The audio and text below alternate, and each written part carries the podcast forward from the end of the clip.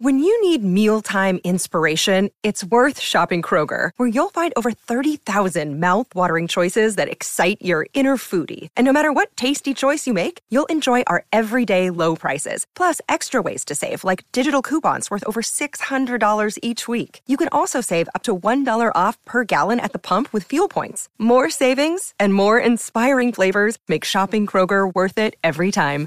Kroger, fresh for everyone. Fuel restrictions apply. Welcome to the Cultivating Success Podcast.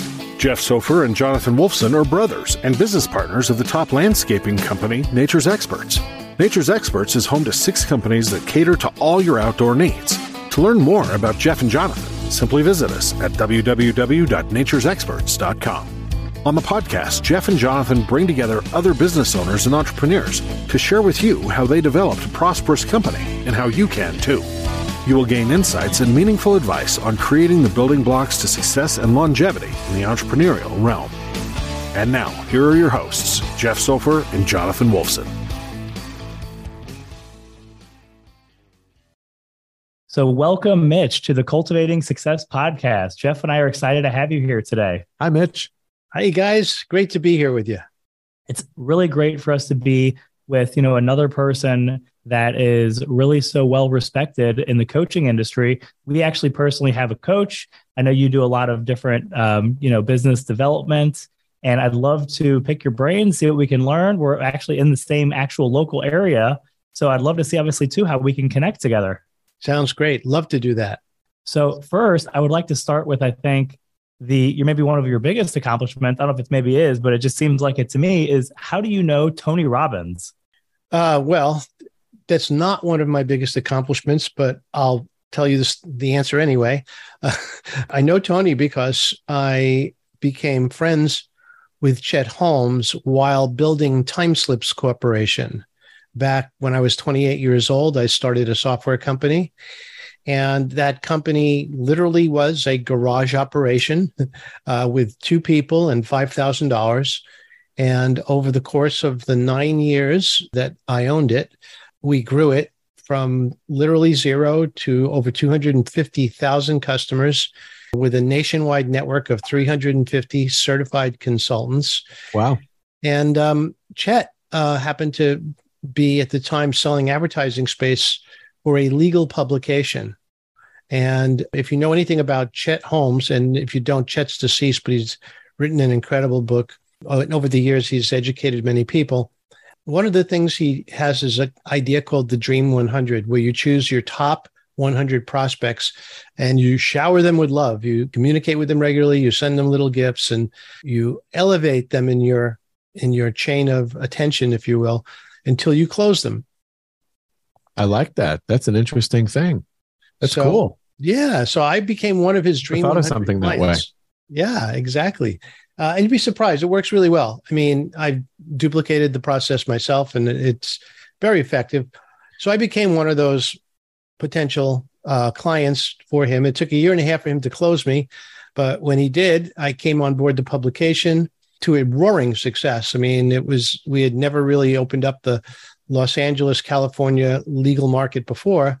And we did uh, by going into that publication. And revenue significantly increased. And Chet and I's friendship grew even further after that. Now it turns out that he's flying across coast, across country to visit me. And and I flew to Las Vegas. He would fly to Vegas to meet me there. And we had a great friendship over the years.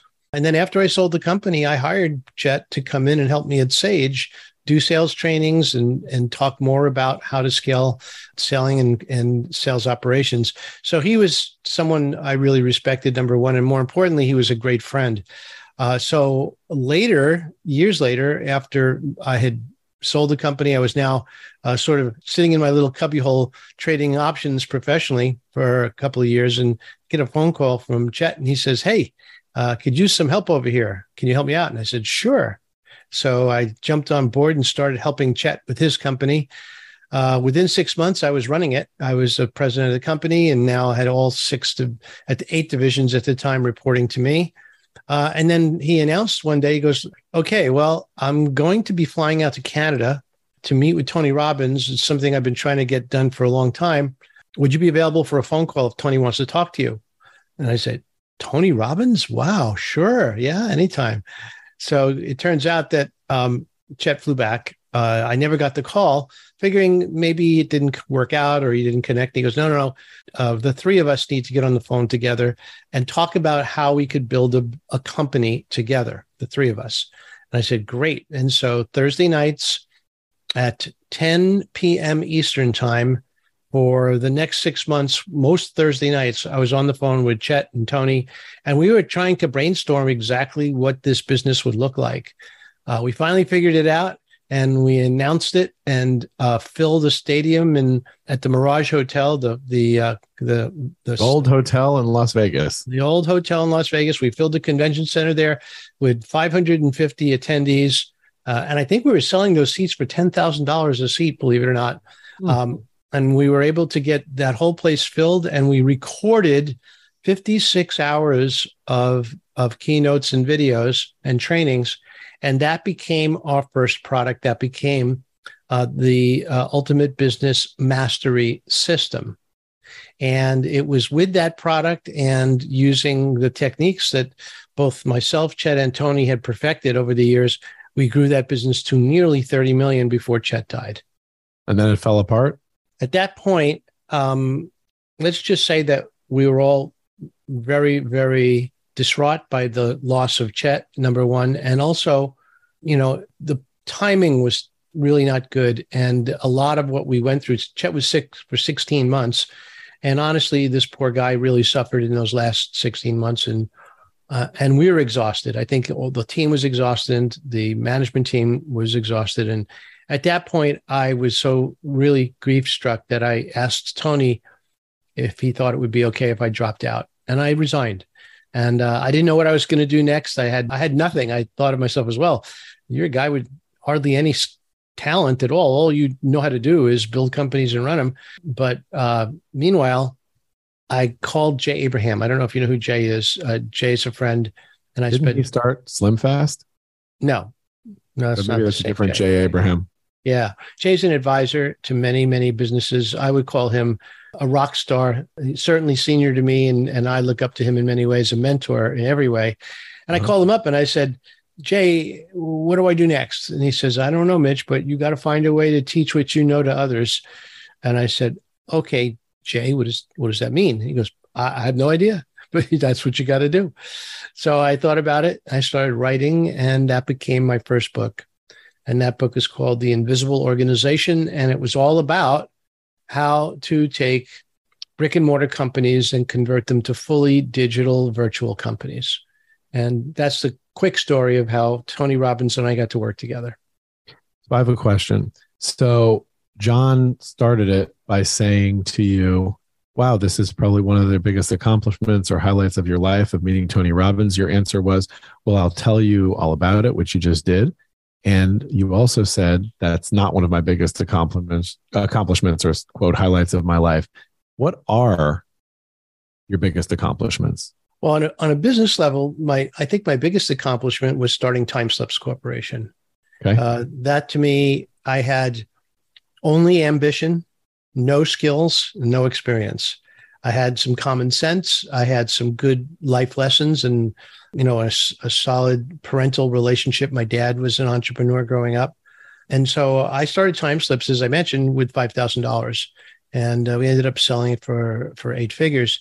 But the more important thing is it wasn't, yes, of course, we made money. But the more important thing was I learned more about life and business in those 10 years or 12 years, or 11 years of running that business, both before and after being acquired than any other time in my life, virtually of any other thing that I did. And of course, you know, when you say what's your greatest accomplishment, I think possibly all of our greatest accomplishments is having a child and raising that child to be an incredible individual. Uh, so I take that as really one of my greatest accomplishments as well. How important so, was it? I'm sorry, John, you go ahead. So, Mitch, I wanted to pick up on something that you said because I think that you know, it comes at different times for people sometimes. Mm-hmm. And like you said, you had a very interesting reflection point whenever you got to your certain pinnacle with that business and when you sold and then when you transitioned yeah. and then you got that money.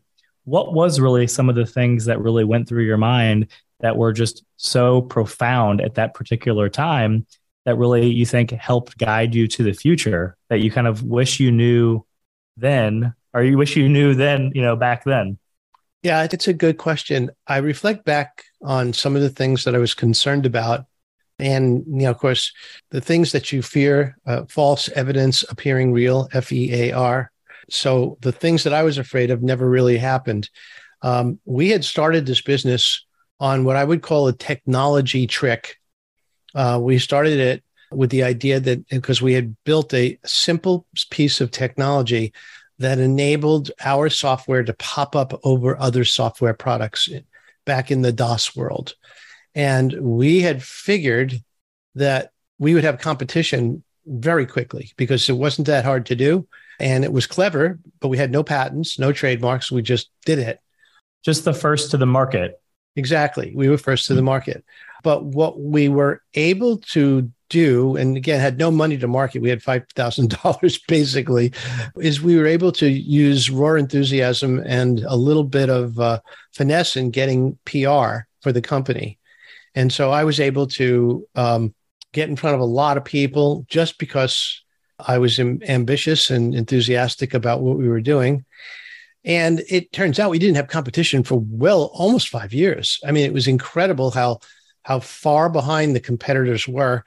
And again, it might have been a misperception on my part. I mean, I might have completely misjudged that. Later, when selling, um, I had become friends with a gentleman named Scott Cook. Scott was the founder of Intuit. And um, Scott and I became friends back when his company was probably five or six million dollars in revenue.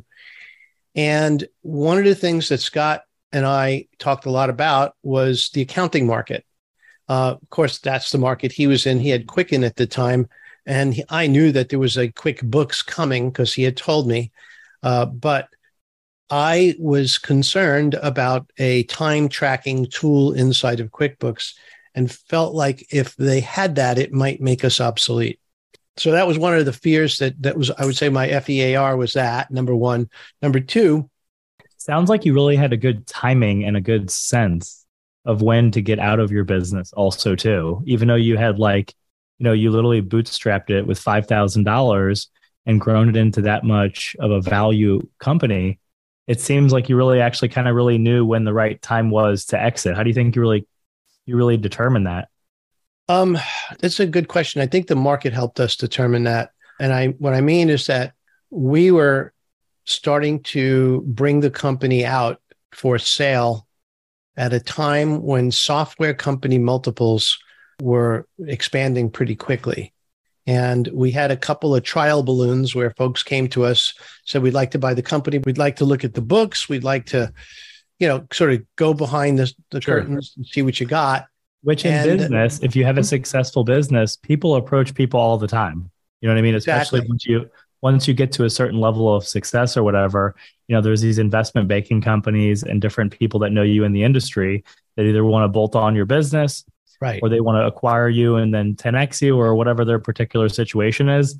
So I think you know um, the reason I'm mentioning that is I don't know if everyone realizes you know as you grow your business, you do gain more attention, and with the attention, you obviously need to listen to a little bit of it. So you kind of have a, a sense of what your quote worth but you also need to have a good sense of what the market is and you know the market better than those people even do. Right. And the lessons that came from that exploratory period were priceless because we had we had companies come to us and say well you know you guys are doing great on the top line but you're barely making any profit. I said i know. Isn't it great? We're hardly paying any taxes either. And uh, and their response was well you know we really like to buy profitable companies. And I said, okay, well, you know what? Um, why don't you give me six months? Give me two, three quarters. Profit won't be a problem because we were prepaying for everything. Um, my thinking was that at the time, if there was a legal way not to pay taxes and instead allocate that money to more marketing or more development or more tools or whatever we needed at the time. I mean, heck, we were vertically integrated back then in the software business. If you remember, there was books and disks. We had literally built a disk duplication company to service our own needs. Uh, and we were on the verge of buying a print shop, a printing company to print our own manuals. We were printing, you know, hundreds of thousands of manuals. And, and so we thought, well, you know what? It only makes the business more valuable. And whenever we have downtime, we could take jobs from other companies. And then my response to that at first was, well, I don't want to, I don't like getting unfocused. So I'm not going to buy the print shop. But I did build the vertically integrated disc manufacturing facility because it really served us well. Uh, but to answer your question, after we made the decision to become more profitable, then we be also became more attractive. But then something interesting happened in that period of time. In that period of time, I just jump started my certification program. So what happened was, and again, not to turn this into a long story, but it's kind of interesting in the sense that we didn't know we were building a certification program to grow the value of the company. We simply were trying to solve an operational problem, which was we have too many, we're selling so much software that we have too many calls coming in on the support lines, and we had no way to handle them. So we tried different ideas, and ideally, we started to enroll our own customers to go out into the field and help other customers with problems with setting up software and fixing issues. How well, did you do that exactly? Like what how did you enlist them to do that? What was their benefit? I'll tell you how it started. We were very, very, very on top of, as I said earlier, on PR. And in fact, we were a little bit ahead of the time. We were we were giving away thousands of copies of our software to law schools all over the country to seed uh, lawyers into using Timeslips even before they got out of school. And so, in particular, we also gave our software to many of the technology heads of the of the bar associations all over the country. And at this point, we had a person calling from, I think it was Los Angeles, who said, Hey, your software crashed my computer. It's not now nothing works. I'm going to sue you, and, which is a typical threat you hear from lawyers. We heard it all the time, quite numb to it at that point. And I said, Well, no problem. We'll just take care of it. Uh, where are you located? And then she told me, and I said, Oh my God, I how can I get somebody out there? And I didn't have anybody to send out there. And it was going to be three or four days before I could. And so I said, Well, who's in the area and who do I know? Well, I'm a very I'm an extroverted person, very social. So every time I travel to every city I go to, I would rent a restaurant, a dining room, and I would invite customers and in particular uh, those, you know, what I call the power users in the group. I'd send a note to the user base, say, I'm going to be in the Los Angeles area. Uh, you're all invited to dinner. Come have dinner with me.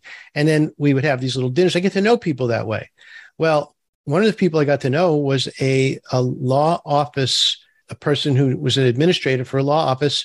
And I had all of a sudden her name popped into my mind. And I said, let me call her and see if she's close enough to this woman maybe she could help. And it, it was amazing. So I did. I called her up and she was thrilled to help me. And she went out there. She fixed the problem in two hours. It was no problem at all. And then she said to me the words that changed my life.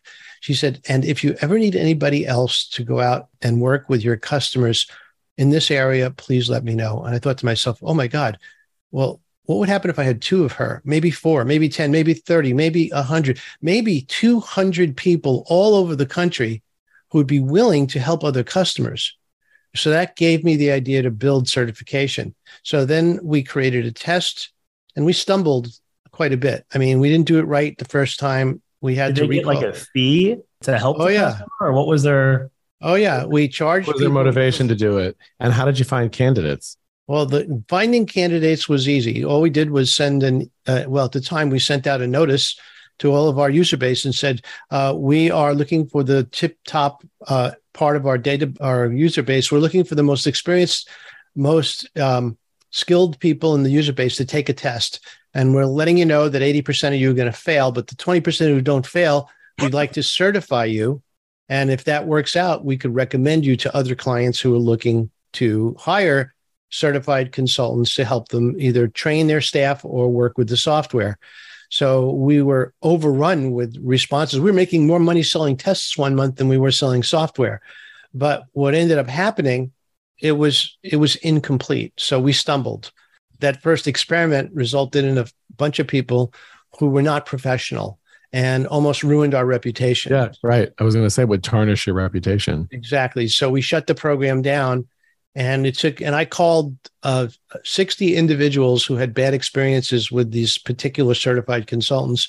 And I really tried to understand what went wrong. And I, I heard stories that would make your hair stand and stories like people walking in, uh, and abusively talking to people in the office, some with hygiene problems, uh, others never showing up, uh, some trying to show up and sell them something else. I mean, it was Right. horror stories. horror stories uh, to the point where clients were again threatening to sue. Again, that was their hobby. That's what they did anyway. So I didn't. The most important thing is is that I listened and I rebuilt the program from scratch based on that feedback. And as a result, we then rolled out the program uh, later, and that scaled in 18 months from zero to 350 time slip certified consultants dropping an extra and remember now this is back in like in the 90s in the uh, late 80s actually early 90s it's dropped an extra million in profits to the bottom line and became our third largest sales force right behind retail so That's amazing. I want to interrupt you real quick. yeah sure because you've given us so much information that I want to pause for a second because I want to go back to something that you said that I think this will be very important to people that listen. Obviously, you're very accomplished. You've done a lot of interesting things, but I want to go back to something. You said that you had a father who was an entrepreneur and you made reference to it very quickly, but it seems as though that really made a difference in who you were going to be shaped to be and how you were going to do business and make money. So you can talk about all the accomplishments and everything, but to people, how important was that to have somebody, whether it be a dad or someone in your life, your case, it was your father, that uh, had such an effect on you? And what, how large of an effect was it on you with everything you've accomplished? Yeah, it's hard to measure. I think it was significant. Yeah. I mean, when I was a little boy, uh, my dad would wake me up uh, early on a Sunday morning at five thirty in the morning. Says, "Come on, we're going to sell candy on the streets of New York," and uh, we'd basically get in the car and along the way, uh, as we drove downtown Mott Street, Manhattan, we'd find a door or a plank of wood and pull out two sawhorse horses from the trunk, set up a table, put baskets and and on in Easter in particular, we would sell we would sell 60 to 100 baskets on the streets in Manhattan, which were candy baskets all tied up with with colored paper. So I was a salesman. I sold as much as my dad did, and then later I worked for him uh, as a salesman, selling as well.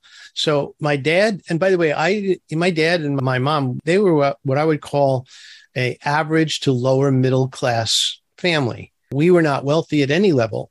My friends, by the way, got brand new Firebirds and Corvettes when they turned 17, and I got a watch, which was great, but you can't really pick up girls or drive with a watch. So I bought my own car for $625, which was a green four door used Pontiac Tempest. Not quite as impressive, if you will. Yeah, sounds like your dad was a promoter and taught you to be one. He was. One quick story about my dad, because he opened up a series of candy stores all over Manhattan. One of the things I remember one day, and I was maybe 11 or 12, they're just finishing up the uh, construction in the store. And there, and he was a nut roaster. He would buy wholesale cashews and almonds, and he would roast them in the store and sell them fresh. So I noticed they were putting the roaster in the front of the store and not in the back with all the other industrial type type stuff. I know what you're going to say. Right. So the next week we come back and it's it's 7:30 in the morning and he loads up the roaster with uh with raw pistachios and fires it up. I said, "Dad, what are you doing? There's nobody here." He goes, "Yeah. Wait about 30 Watch. minutes." Watch. That's right. Right. And now the vent went on and now the roaster was roasting and all, and the aroma of Yep. roasted nuts was was Yep. streaming through the streets of Manhattan. We He had a didn't even need to, like I said, he was a promoter. he was. That's a promoter. That's right. So, do you have you ever heard of Morrow's Nut House? uh no, never heard of Morrow's. Those were, those were candy and nut stores in malls throughout that time. okay. Morrow's Nut House and a lot of them. And so, my uh, dad also had a few of those stores, and so I'm very familiar with the candy and nut situation. Okay. Yeah. Well, maybe you'll remember professional roaster. Strike something with me, or Yeah. I'm nuts. One of the two. exactly. Maybe you'll remember a store in Manhattan called Economy Candy. Does that ring a bell? No, I'm not from Manhattan, but I've been there so many times. But no, I've never I, I never ever uh, saw that store. So my dad and his brother built Economy Candy, the largest candy store. Economy Candy. Economy Yeah, Candy. John. And um, How do you think you- that store would do now? I'm- Economy Candy. I'm guessing you buy large quantities of candy at low prices. yeah, yeah. well, my dad's family was from Turkey, and so we were bringing in something called halava. many Oh years yes, ago. of And course. nobody really had that in the United States. It's a Jewish thing. Exactly, exactly. And so we were selling halava from Economy Candy. By the way, to this day, Economy Candy is still there, and it's online, so you can order all the old candies from the fifties and sixties Oh, is that seventies. funny? Yeah. That's funny. One thing they can't sell is the aroma from the roasted no, they nuts, can can't. they? That's right. They can't Right. sell that. No, they can't. Like you can make a scented candle now. if it works for you, then absolutely. I think it's amazing. Uh, you know, I can tell just by the the short time that we've been talking. You know, I can tell all of the real skills that you have and how you're able to spot and understand certain things in business and spot when something is a success. Just like John said, you sort of knew when to get out. You know, that's a very uh, sharp thing to be able to know. And I think that it's very neat that, you know, you have that sort of skill along with being a really good salesperson and a really good promoter. Usually you don't see all of that within one personality or one person. So I think that's awesome. Thank it's you. really i was really impressed when listening to your conversation before about how you were going through the process of finding your different salespeople that were actually customers turned into a certification turned into advocates turned into helping customers Yeah. and i think that that i really would like to talk more about that because i think that really can help people because Sure. That was something that you are looking at your pool of resources. You didn't particularly have a lot of money. You didn't have a process yet. You couldn't go hire people. Right. What did you have? Right. You had a product, right, that was digitally based, and you had to market it to try to sell it, which probably ate up lots of the costs. hmm And then you, like you said, you figured out I, I couldn't handle all these phone calls. But then if I handle all these phone calls, then I really don't make any money. Right. So then what do I do next? So next, you thought, well, what do I have? I have customers, right?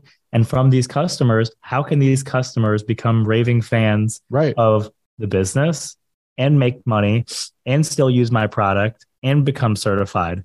So I think that, you know, maybe I think that really should be something that we we speak about What should we speak more. about? We should speak about how he looked at what he does have rather than what he doesn't have. Well, I'd like to get his opinion. You know, that particular situation, I think the reason why I outlined it how I did was just to specify exactly what he did. But I'd like for Mitch to really explain now in the future how he sees that to be like a good tool in business Right. moving forward of just using the resources at hand. A lot of times people I don't think remember or thank or realize all these different resources they have to help really grow and develop their business. Right. They just think about what they don't have rather than what they do have, what could propel them forward. oh, I can't hire enough salespeople. I, I can't hire enough people to Yeah. answer the phone or whatever. I was shot down with this one idea by this particular pitch I was making, you know, stuff like that. They they harp on stuff like that. Do you agree with that, Mitch?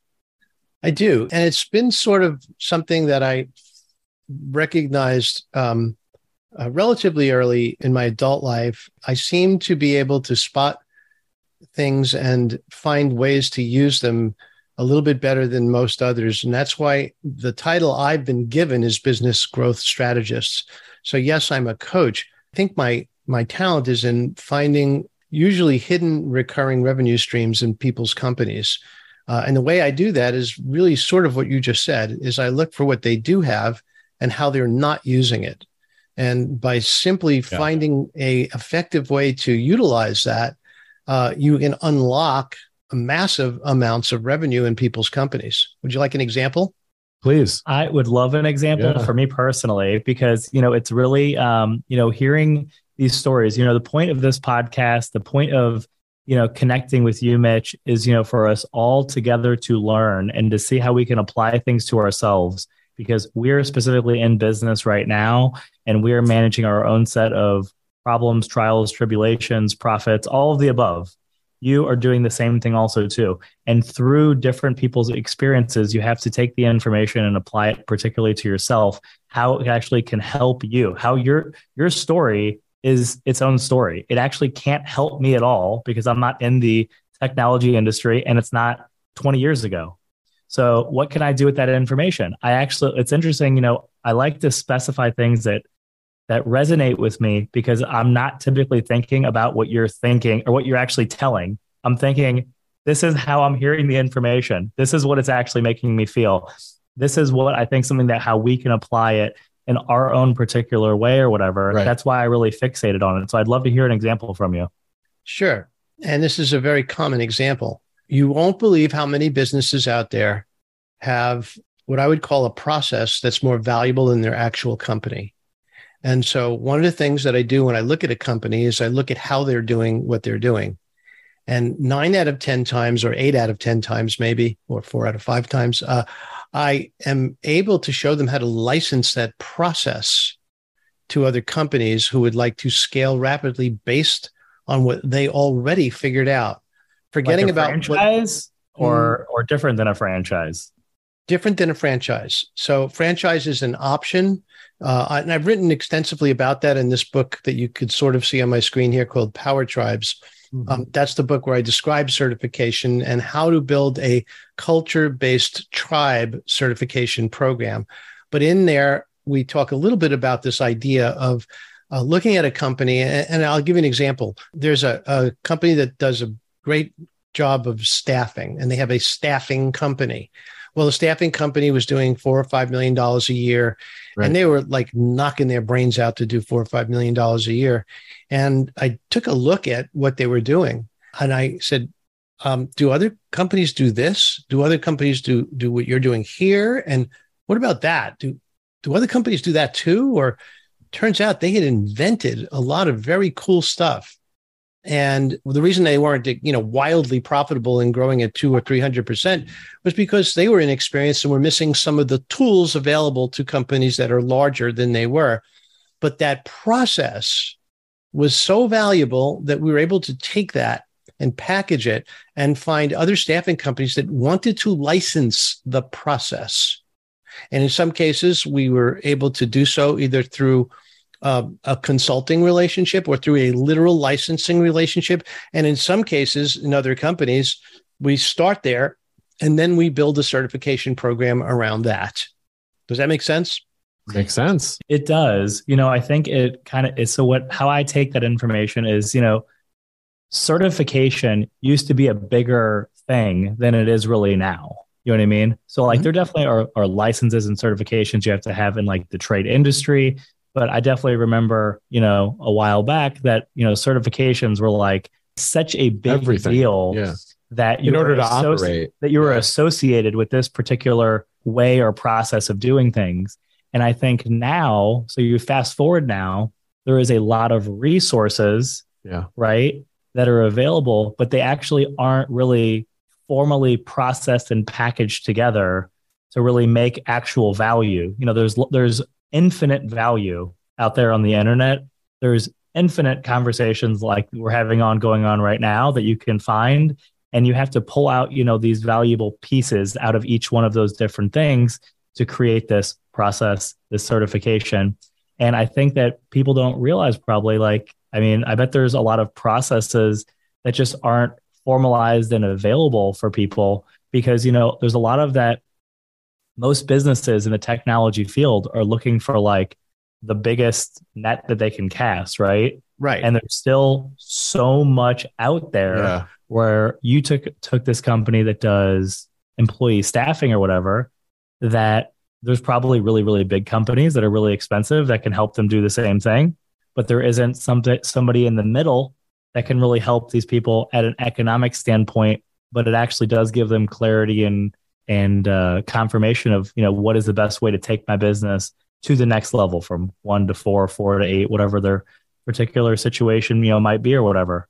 Well, the, I guess part of what I wanted to make clear is that the word certification is is sort of like the word love. It means a lot of different things to a lot of different people under a lot of different conditions. Uh, so if you were to buy a coach certification from a high end coach, I know one coach in particular charges $18,000 to be certified in his quote unquote process.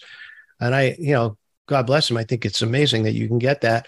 because when you're done, you get an eight by 10 certificate suitable for framing uh, that you can hang right behind your. It doesn't Zoom include window. the frame. Does not include the frame. So, and no frame, just this suitable for framing. the certificate. Eight by Right. 10 You have to use your own ink. You get it printed and everything, you know, probably run off on the you have to buy the secretary's toner. Yeah. No, but the point I'm making is that there's no business model there. And when I build a certification program, we are building everything because we know that the people who are getting certified are typically coaches, they're technical people, they're people who who love what they do, but they're probably not really good at marketing, selling or or creating lead flow for themselves. So my programs build that in so there's two reasons why. Number one, so that they will be successful. And so that number two, we've created a recurring revenue scenario. Next year, they'll want to pay for it again because the ROI was anywhere from five to 20x on being certified with this particular company. So that's the sort of things I do. And in general, we're finding anywhere from one to eight streams of recurring revenue inside of a company after certification. That's really a smart, you know, angle, I think. And I think that's something that, you know, smart business owners that are out there that, you know, have a decent sized business, you know, there's also reflecting on yourself, you know, by going through this process with you, Mitch, I would assume that you learn a lot about your own business, Oh, yeah. business opportunities, not hmm. just the one that you're trying to create with this, you know, Yep. course or certification Oh yeah. but you know you're buttoning up processes that might not have been exactly what they should have been and you're letting certain things go so it is actually an interesting reflection point as a business owner to really go through something like that to be like all right this i'm going to you know stamp sign seal and be like all right this is our process or whatever So but then actually allow that and again in a year we're going to update this process as we're going to all continue to learn more things or whatever i really think that's really smart One thing that I don't think that you uh, have to update, and I want to hear what you think about this. You know, there's we, we've talked about sales. We talked about your dad being a promoter. You you learned to be a promoter. You're a good salesperson. You said that, but you know, salespeople usually leave people with a feeling, and people don't necessarily remember everything that you say, but they remember the feeling. And so, how do you scale that? How do you scale being a really, really good salesperson and being able to get paid for people that want to be as good of a salesperson as you? The answer I would give you is you get people in front of you who aspire to be salespeople, really, really good salespeople, and they get a feeling from you. They then want that feeling, and you have to teach them how to do that and how to handle that and how to evoke that from other human beings. And I don't think it's that hard to teach people to do because I think that when you're a really good salesperson, because you can give a person that sort of feeling, I think it inspires them and makes them feel like they're going to be someone who can actually do that or not. So, say you had 100 people in front of you, Mhm. I would say 50 to 70 of those people would get that feeling from this wonderful salesperson he'd give to them like they want that. And then those 50 or 70 people can be trained how to do that to somebody that they want to sell something to. What do you think of that? It makes a lot of sense. Uh, we had a very specific approach um, when I was hiring, when I was building the recruiting division for Tony uh, and for business breakthroughs. He invoked the- a feeling. Definitely. Well, of course, he does. But more importantly, we don't typically hire by skill or accomplishment. We hire by what I would call um, emotional makeup. So we're doing psychological screening to make sure we're getting the right person.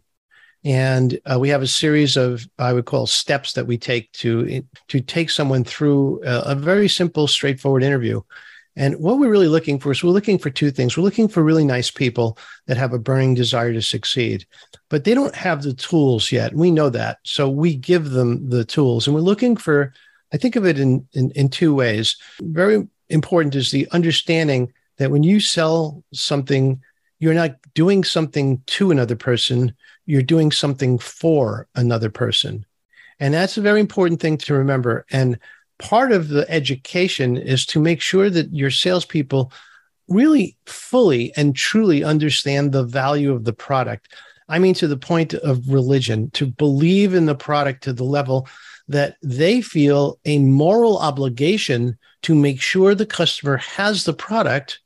And if for some reason that customer doesn't buy, that they feel like they failed, not as a salesperson, but because they didn't do the right thing.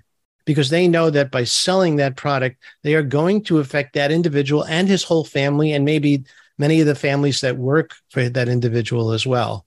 And all, you're really getting into know. perspective. You know, there's mm-hmm. really a certain perspective when you're talking about the sales, product, service, you know, process of you know what kind of language you really need to speak to your customer so they actually understand where you're coming from how you're driving your value the service that you're providing for them why it's going to either save them time stress energy or money whatever that might be.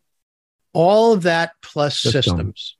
Yeah. everything must be there must be a system behind all of this and that system is never something that you create roll out and are done. It, it evolves every single week.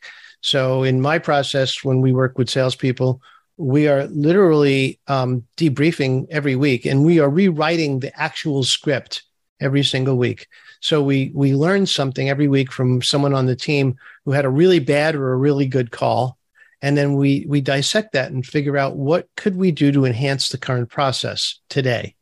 And I think we, nothing. I think that nothing happens until someone sells something in this world. So I think that the more that you can teach people how to sell whatever it is, whether it's mm-hmm. an idea, whether it's a product, whatever it is, if you can really teach someone, which you can, if they can get a feeling from you, if you are someone who's a very good salesperson and a good promoter, I think that you can empower people with sales because the truth is you sell everything. You sell yes. yourself, you sell relationships, you know, you sell everything that you're involved with. That's and, so true. Uh, I really think that how to become a success and how to be successful is mastering how to sell yourself, your feelings, whatever it is, to evoke things from people to get them to either do what you want or buy into what you're saying, and then properly and professionally handle what you're doing with your business that way. To properly execute on sales, yeah. you have to do systems you have to have systems to be able to execute what you're actually wanting to do. Right. And Jeff, I've been sitting here wanting to just ask you here. Yes. What is systems even? What's the acronym for that? Well, you just said it a few minutes well, ago. No, please. You want to say it together? No, please. Okay. Please take it. Well, it's uh, I don't remember this actual minute, but I know it's saving yourself stress, time, energy, and money. There you go. It took me a minute. I blanked out for a second, but uh, no, the reason why I uh, I you've given me such a feeling on selling to me what you're saying that I was yeah. I well, was you know, listen, that. Selling is a, is part of systems. It you is. know, it's part part of saving yourself time and energy and money is you want to make sure that you're valuable every single second. It is, and it's funny that you bring that up. Uh, and I'll I'll tell you this too, Mitch. You know, so John likes to think in a very logical manner and it has served him and the two of us really, really, really well. And I am logical to some certain degree, of course, but I really am about uh, more emotions and feelings and all of those things with sales and how I handle myself really all the time. Mm-hmm. And I think that for me, I have found success, real success in evoking that with people it's not like I go around being an evangelist, you know, getting people to buy into everything. I'm just being myself. But I think if you speak from a place of facts, you speak from a place of really being true and genuine to people and having some charisma, I really do think that uh, people are affected by that because all human beings, most, really want to be involved with people that are nice and really will, of course, solve a problem for them. And like you said, doing something for them, not to them. Right. And I think when they get that feeling from you, I think it really helps make someone open to want to either buy into what you're saying or buy your product. I totally agree. And again, I think what you said before is important. The training part of this uh, is more important than the experience part. I would rather have a nice person who yes. has a great personality, who has a great disposition, who psychologically tests as someone who has a good balance uh, between what I would call being aggressive enough to ask for the close, but strong enough to not uh, under the right circumstances. Right. So there's that balance that, and we could test for that. So I, I, that's not a problem. But if it's too much in one way or the other, you have someone who is really nice and clients will fall in love with, but they'll never close a deal. Or you have someone who is more suited to be on the phones for a one call close in 15 minutes with they're just really going for it every time. Uh, and again, there's no problem with either, but you just need to know who you're dealing with. And then you need to know how to train them. And then you need to have systems in place that help them refine their skills and make. Yeah, there's a lot of people with a lot of knowledge that can go in and I mean, they can educate the customer and they do a fantastic job of it, a lot better than maybe I could. Yeah. But to sort of, you know, get uh, something out of someone as far as how you touch them, you know, with your words and your charisma and your say magnetism, whatever you want to, whatever adjective you want to use, that gets people to buy. Agreed. So, Mitch, I want to ask you one more question because I really want to. I feel like we've talked a lot about the present or about the past. I think we've talked about the present, and I think let's talk a little bit about the future now. Sure. So, what are some different new initiatives, strategies that you really foresee for growing your business? Well, uh, I'm in an interesting place. Um, at this time in my life, I have this beach right outside my doorway that is uh, calling me every morning to come out and spend time. And um, I live in a beautiful part, as you know, part of the air, of the world here. So I'm not. I'm at a stage where I'm not really. Uh, I'm not in the chase as much as I used to be, if you know what I mean. Uh, so I'm balancing my life as much as I can now I'm very stimulated by working with clients and love doing that. But at the same time, I want to enjoy my life and maybe, as some say, the finer things in life. So, okay. so what I'm trying to do now is I'm trying to do something that I've always had a hard time with, which is backing out of my own business, which is delegating more, uh, which are finding skilled people to take the place of of some of the functions of what I've done before. I recently started another software company uh, why? Because I had to. I mean, you find problems that are unsolved and you just know that you have to solve them. And so I did. I started it 18 months ago and it's starting to scale nicely now. And I'm now hiring salespeople and I'm now hiring a marketing person or uh, and a PR person because these are the things that I needed before to be successful, but I don't want to do them all myself. Instead, I want to have talent in place and I want to be able to have the freedom to know that the business will continue whether or not I'm sitting here staring into a computer screen or not. Uh, right. Uh, so I think it's important to learn to delegate, and I think it's important to understand really what your time is worth. And and when I say worth, I don't mean in dollars sometimes, if you know what I mean. So yeah, very true. I think that's all really good, Mitch. I think that you know. So what would you recommend to all the listeners then for a good strategy of growing your business. You know, you've grown a business in all different times. You've transitioned, you've moved, you've pivoted. Now you're actually going into the technology industry again for the second time or whatever. What real strategy do you actually have that's different now than it was then, or is it the same strategy? Well, the starting strategy is to find a problem that no one solved or that no one has solved sufficiently and decide whether or not it's a it's a good business and whether it's worth solving. So you may find problems that are that are not solved, but they're not worth solving. Uh, the market's not big enough. The problem itself is is a short term problem. It won't last. It won't be. It won't endure into the future. So I think you need to first examine what the problem is and whether or not it makes sense to solve it. Then, when you decide to solve it, I think step two would be to decide if the market is there or not and who else is already doing it. So if there's nobody else doing it, that is not a good sign. that means that nobody else has thought of uh, entering the market, which means it might not be a profitable market or that it might be littered with failures. So what you we are looking for is you're looking for you know a, a number of competitors that have taken an approach that might be different than yours. And I just did that. That's the software that I've created is for coaches, and I created it because my whole style of working with clients is holding them accountable and tracking their stats and goals every single week. So we apply strategy, we we dream of the future, we build systems, but we must hold people I must hold my clients accountable. And there's no software that I found to do that. So I had to build it. And once I built it, other coaches started wanting to use it too.